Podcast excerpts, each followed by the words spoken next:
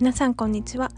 本日はアメリカの南部アラバマ州からお届けしていますじゅんこです。こちらのラジオでは日本時間の朝6時半から定期的に海外での生活で学んだことや感じたことをいるりとお話ししています。毎回5分から10分の配信ですのでお気軽に聞いていただけると嬉しいです。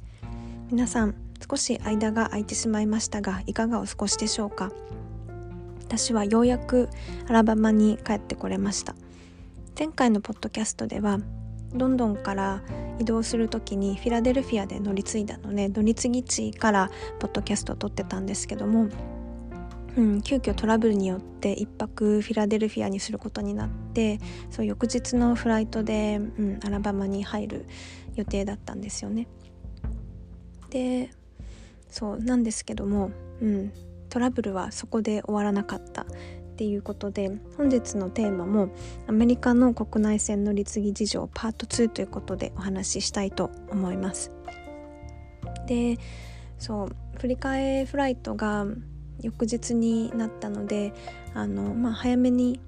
空港には行ったんですよ。というのも一応ボーディングパスはあったものの本当にこのフライトに乗れるのかでもう一つは荷物が本当にアラバマに到着してるのかっていうのを確認したくてそれで空港に早めに行ったんですね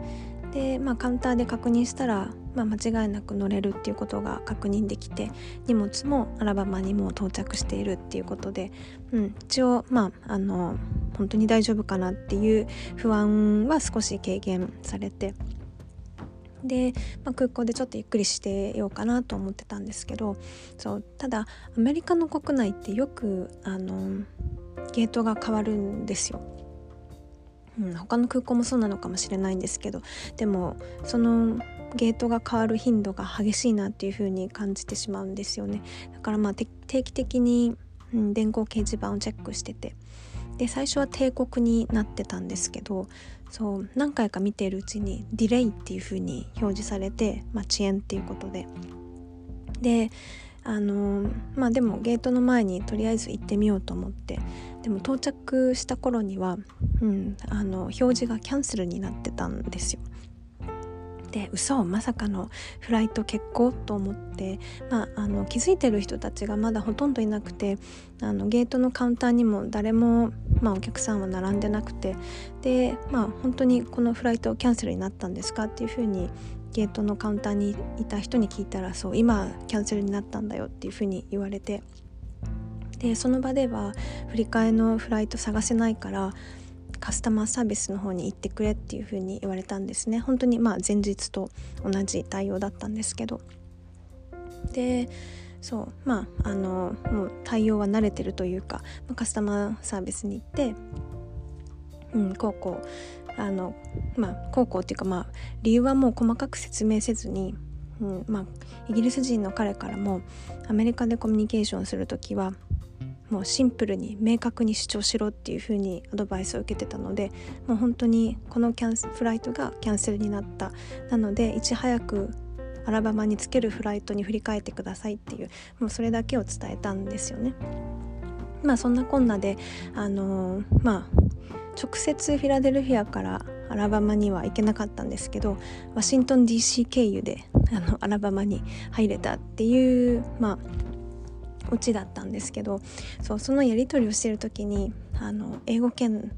でもコミュニケーションの方法違うなっていうふうに、まあ、感じてたんですよね。うんまあ、イギリス人の彼は、まあ、仕事でアメリカで仕事をしていて、まあ、自分の体験からアメリカではもっとはっきり、うん、シンプルに分かりやすく主張しなきゃいけないっていうことを多分体感してるから私にそういったアドバイスをしてくれたと思うんですけどそう私的にはそのあの異文化コミュニケーションの世界でいくとコミュニケーションの方法でなんだろうあのローコンテクストコミュニケーションっていうあの、まあ、コミュニケーションの方法があるんですけどアメリカもイギリスもローコンテクストにあたるんですよ。どういうことかというと、うん、コミュニケーションの方法は明確にはっきりと伝えるっていう方法で逆にハイコンテクストっていうのが、まあ、ほのめかしたり、うん、行間を読む空気を読むっていうアジア圏特に、まあ、日本がその傾向にあるんですけどもででもそのはっきり伝えるコミュニケーション方法、まあ、ローコンテクストの文化圏でも指標を見ると、うん、アメリカがダントツにその指標がローコンテクストのうんと、まあ、ローコンテクスト色が強いんですよね。でイギリスは同じローコンテクストなんですけどその中でもまだハイコンテクストよりっていう感じで、うん、